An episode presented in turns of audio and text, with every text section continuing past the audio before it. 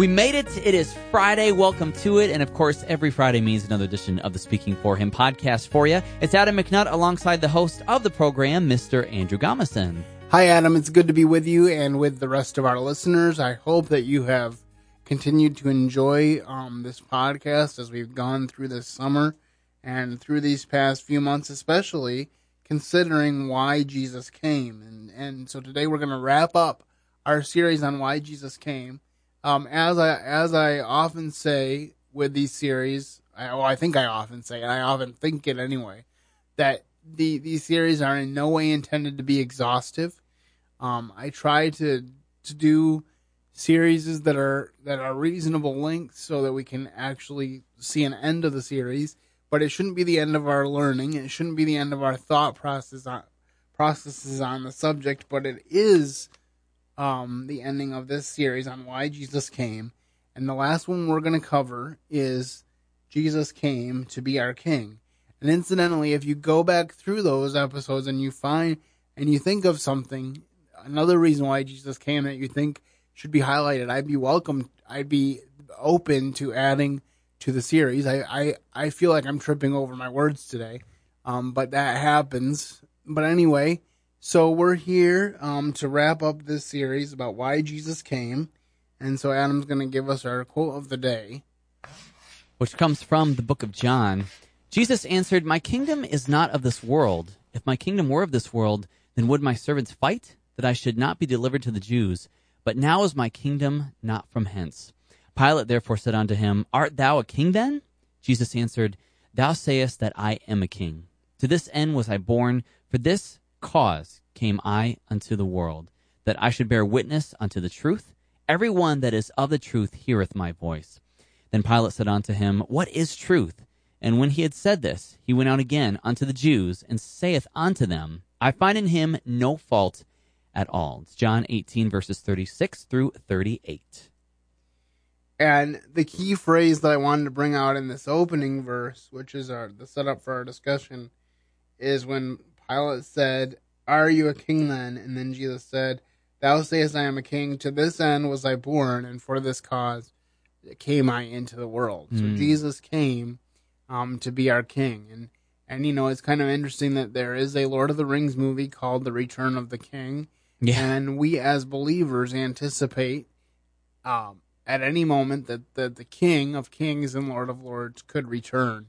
And so it is with this in mind that we produce um, this podcast on a, on a weekly basis so that as long as Jesus tarries, we are faithful to him and we are encouraging one another on our uh, Christian journey. And that if he comes back, he will find us faithful in doing his business. Um, and so that's very important. And so um, I just think it's it's an important thing to consider that, that Jesus came to be our king there's a lot of things to consider as far as that goes. But I think the, one of the most important is um, we should honor Jesus um, because he is a king. Um, a lot of times people say, um, "Have you made Jesus the Lord and Savior of your life?" And then sometimes they separate it because people will say, "Well, I made him Savior at a certain point, and then, you know, later on I realized that he was Lord, or I made him Lord." But Lord and King is something that He is. It's not something that we make Him. Yes, there has to be a point in our lives where we acknowledge who He is, and that's a very real thing. But it's not something that He all of a sudden becomes. It is what He is. And so, as we consider, we should honor Jesus because He is King. Why don't you read that first verse there, Adam? I give thee charge in the sight of God, who quickeneth all things, and before Christ Jesus, who before Pontius Pilate witnessed a good confession, thou shalt keep this commandment without spot, unrebukable, until the appearing of our Lord Jesus Christ, which in his times he shall shew, who is the blessed and only potentate, the King of kings, the Lord of lords. It's 1 Timothy 6, verses 13 through 15. Again, so this is, this is, um, speaking of Jesus' position whatever we acknowledge him as does not change his position. He is Lord. Um, it's not a matter of making him Lord because he is. It's a matter of us getting to the place where we acknowledge him as Lord, and I think that's an important thing. And um, you know, the blessed and only potentate, the King of Kings, the Lord of Lords. Um, there's a lot of here, lot here, but the, the biggest thing is there's no debate who's higher. You know, I, I, um, I saw that, that there was a there was a, a discussion at some point about a list of the greatest kings of all all time, and um, whoever made that list put Jesus at the top. But the point was also made that he doesn't belong on a list because he is the king. There's no one to compare to him, and, and he doesn't belong on a list with anyone. He he's preeminent above anyone, and actually he he um, sets up and takes down kings. You know, he chooses who will lead different parts of the world. You know, that's all on him to figure that out because he is king, and so we should honor him as such. And then the second point is he is king over all the earth. And from Jesus Christ, who is the faithful witness and the first begotten of the dead and the prince of the kings of the earth, unto him that loves us and washed us from our sins in his own blood. It's Revelation 1 5. I want you to take a minute uh, to consider this, if you will, and that is that um, Jesus Christ um, was our faithful witness, and he is the prince of the kings of the earth, the highest of all the kings, kind of like we already said, and he loved us and he washed us from our sins in his own blood. He didn't send somebody else to do what only he could do. He realized he could he was the only one that could do it and he, he condescended to do it. And that is so that we, we can be so grateful that that is a journey that he chose um, to take for himself. And so I'm very grateful um, that he has. And so Adam, as we can, as we consider these first two points, um, all the intro intro verses as well as the first two main points, which is we should honor Jesus because he is king and that he is king over all the earth. Do you have any thoughts on these two things before we go on? especially uh, the one we just covered where he is king over all the earth you know you think back in that time of all kings and rulers and it was always you know what can the people give to me or how can they worship me and jesus is the only king that was basically coming down and saying uh, what can i do for you that just completely blows out any other kingship that's ever existed if you stop and think about it i mean the fact that he'd give his own blood to save us he truly is the best king, the king of all kings when you think about that. He's the only one that wanted to give instead of receive. Uh, and yeah, that's that's really amazing to to think about. You know, I think there's a there's a song that I think JQ um this JQ this current station uh, plays during Christmas time, and I know um, Wally from the Wally Show, who has been featured on this podcast. By the way, if you go back in the archives, episode 149 I'm pretty excited about that one. If you don't know, but anyway, he one of his favorite Christmas songs that they play, um, besides the Christmas shoes, which is a running joke on the show because nobody else on the show Oh, boy. likes it. And I know I'm digressing, but I'm getting to the point that one of his favorite songs is "How Many Kings," and I don't remember who sings it, but it's such a great song because it it it talks about how many kings step down from their throne. You know how many kings uh, you know, had had a plan of their own, basically to to redeem uh, their people. Yeah. You know, most kings they they lord it over their people. They, you know, they they say, "I'm king, so do what do what I tell you to do." And of course, there is an element of that where Jesus does say that to us. But when he was on the earth, he said, "The Son of Man comes not to be served, but to give but to serve and to give his life as a ransom for many and so that's kind of the the um the paradox if you will between the way we look at kingship and the way he did um uh, he will give us the victory These shall make war with the Lamb, and the Lamb shall overcome them. For he is Lord of lords and King of kings, and that they are with him are called and chosen and faithful. It's Revelation seventeen fourteen. All right, so in this verse we see um, a coming future time when there will be war, and Jesus, as the King of Kings, uh, and those who are called to be with him, which is you and I, if we've trusted Jesus Christ, will gain the victory. And there's there is debate among Christians as to how exactly the end times will take place, but there's one thing that we can all agree on, and that is that Jesus is coming back and that he will be victorious. So the next one is he will bring a sword. And I saw heaven opened, and behold, a white horse, and he that sat upon him was called faithful and true, and in righteousness he doth judge and make war. His eyes were as a flame of fire, and on his head were many crowns, and he had a name written that no man knew but he himself. And he was clothed with the vesture dipped in blood, and his name is called the Word of God. And the armies which were in heaven followed him upon white horses, clothed in fine linen, white and clean. And out of his mouth goeth a sharp sword, that with it he should smite the nations, and he shall rule them with a rod of iron. And he treadeth the winepress of the fierceness and wrath of Almighty God, and he hath on his vesture and on his thigh a name written, King of Kings and Lord of Lords. It's Revelation 19, verses 11 through 16. And I know that this is a big passage of scripture, but it was hard to hard to cut it apart because it's so good. Um, but again, it's kind of talking about him um, do making war, and uh, I'm trying to find it here.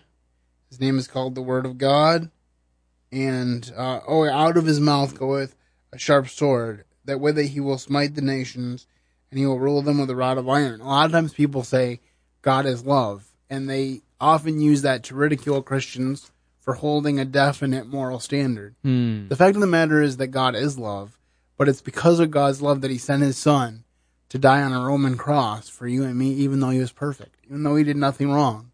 He still hung on that cross for us. And he didn't do that because we were perfect on our own. If we were perfect on our own, if we could do it ourselves, there would have been no reason for him to, to hang on a cross. Right. And so, so he's given us every opportunity to trust him and to come to him in faith and to be on his side. Because there is coming a time when he will brandish a sword, when he will judge the nations who have chosen to reject him. Um, that's a reality of scripture, and that's something that is not pleasant to talk about, but it's something that um, I would be remiss as a host of this podcast and as the founder of Speaking for Him if I did not share it with you because it it's in sharing the bad news that I can say you don't have to go through that because you can make sure that you are on his side before he comes back. And my prayer is that um, every one of you would make that decision for Christ um, because there's coming a time when uh, the dividing line will be made permanent and uh, whoever does not decide for Christ decides against him. There is no fence sitting in the kingdom of God. Um, so, Adam, what are your thoughts on these last two? Well, you you read those and um, it's a lot to take in because you hear like war and, and swords coming out of mouths and you're like, oh my word, what's going on? But I, there's so much hope in these because like the title of the show is called Jesus Came to Be Our King. To me, with these two things we just covered, it says also Jesus will continue to be our King. Uh, there's hope. He's coming back. He's going to, um, I don't want to say reclaim his earthly throne because he's already sitting on that, but he's he's going to make it what he meant it to be. And there, there's so much hope in that. And granted, you got to go through a few things for a little bit, but it's not going to compare to the joy that is to come. So I, I love the hope it gives in there that Jesus is our King, continues to be our King, and will eternally be our King. Oh, absolutely! It's it's it's an exciting um, prospect to consider, and I hope that it gives you hope. As I said, you know there is is bad news um, in the midst of it, but there is is good news that comes from it if we make the right decision. And then one final thing uh, for this show, um, he deserves our thanks. Oh, give thanks to the Lord of Lords for his mercy endureth forever. It's Psalm 136 3. Again, the title Lord of Lords is is saying that of all the gods that there is in the world, he is the Lord of them all. You know, um, and and Jesus talks about people that serve other gods as being, um, you know, sons of their father, the devil. Um, and he he gives examples in the Old Testament, like the prophets of Baal, who cut themselves and danced around ritualistically calling on the prophets of Baal or calling on Baal to light the fire under the um under the calf to show that he was God on Mount Carmel and then um I always forget if it was Elijah or Elisha, but I think it was Elijah. He simply called upon God after asking them to douse the wood with water and dig a trench and all this stuff that would make it impossible for a fire to light. He just called out to God and said, God, show them who you are by, by accepting the sacrifice and consuming it in fire. And God did that and proved that he was the Lord of all gods. And uh, there were there are numerous other times in the scriptures where that happened, and I suppose that could be a study in and of itself of how people that served other gods came to know the true and living God. Um, but and we may get into that more um, on the show on the podcast because the truths of Scripture are so rich. But the, the biggest thing I want to leave you with today, as we end, is that He is the Lord of Lords, and His mercy endureth forever. We are here doing the Speaking for Him podcast because of the mercy of God. Uh, there's nothing in me that makes me any better than anyone um, on the earth, anyone who has been on the earth. Um, as as the speaker recently said when I was listening to a sermon, uh, Jesus doesn't make me better than anyone else, but he makes me better off than a lot of people. Mm. But the thing is, he can give you the same uh, security and promise that he gave to me, and I hope that you will embrace him today if you have not already done so. Any final words, Adam? Just the hope that comes from being reminded that Jesus is King.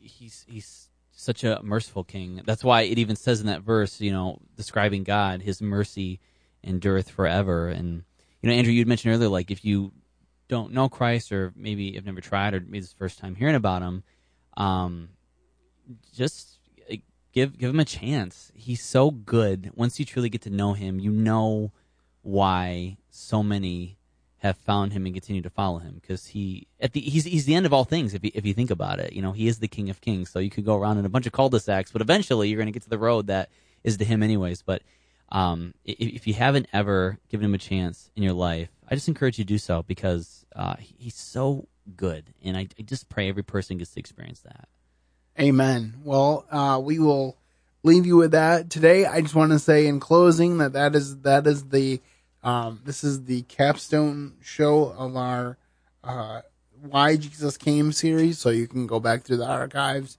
and and look for those shows. Um, uh, as with so many of our series, they're not directly in order because different interviews or opportunities on the show come up, and so um, things do change, but um, but they are there, and so we hope that you have enjoyed this series of getting to know a little bit more about why Jesus came and and who He is as the best of masters. Who every week, um, I I ask you uh, wholeheartedly to keep serving Him, and so I will sign off that way again. I will say have a great weekend and keep serving the best of masters. Thank you for listening to today's episode. Your host has been Andrew Gomison, founder of Speaking for Him, alongside his co-host and executive producer, Adam McNutt. For more information on today's show and to leave us comments and voicemails, visit speakingforhim.blogspot.com. You can find Andrew's ministry at speakingforhim.com. That's speaking, the number four, H-I-M. You can also interact with us at facebook.com slash speaking for him and on Twitter at speaking for him. And when you look for us on iTunes and Stitcher, let us know what you think of the podcast by leaving a rating and review.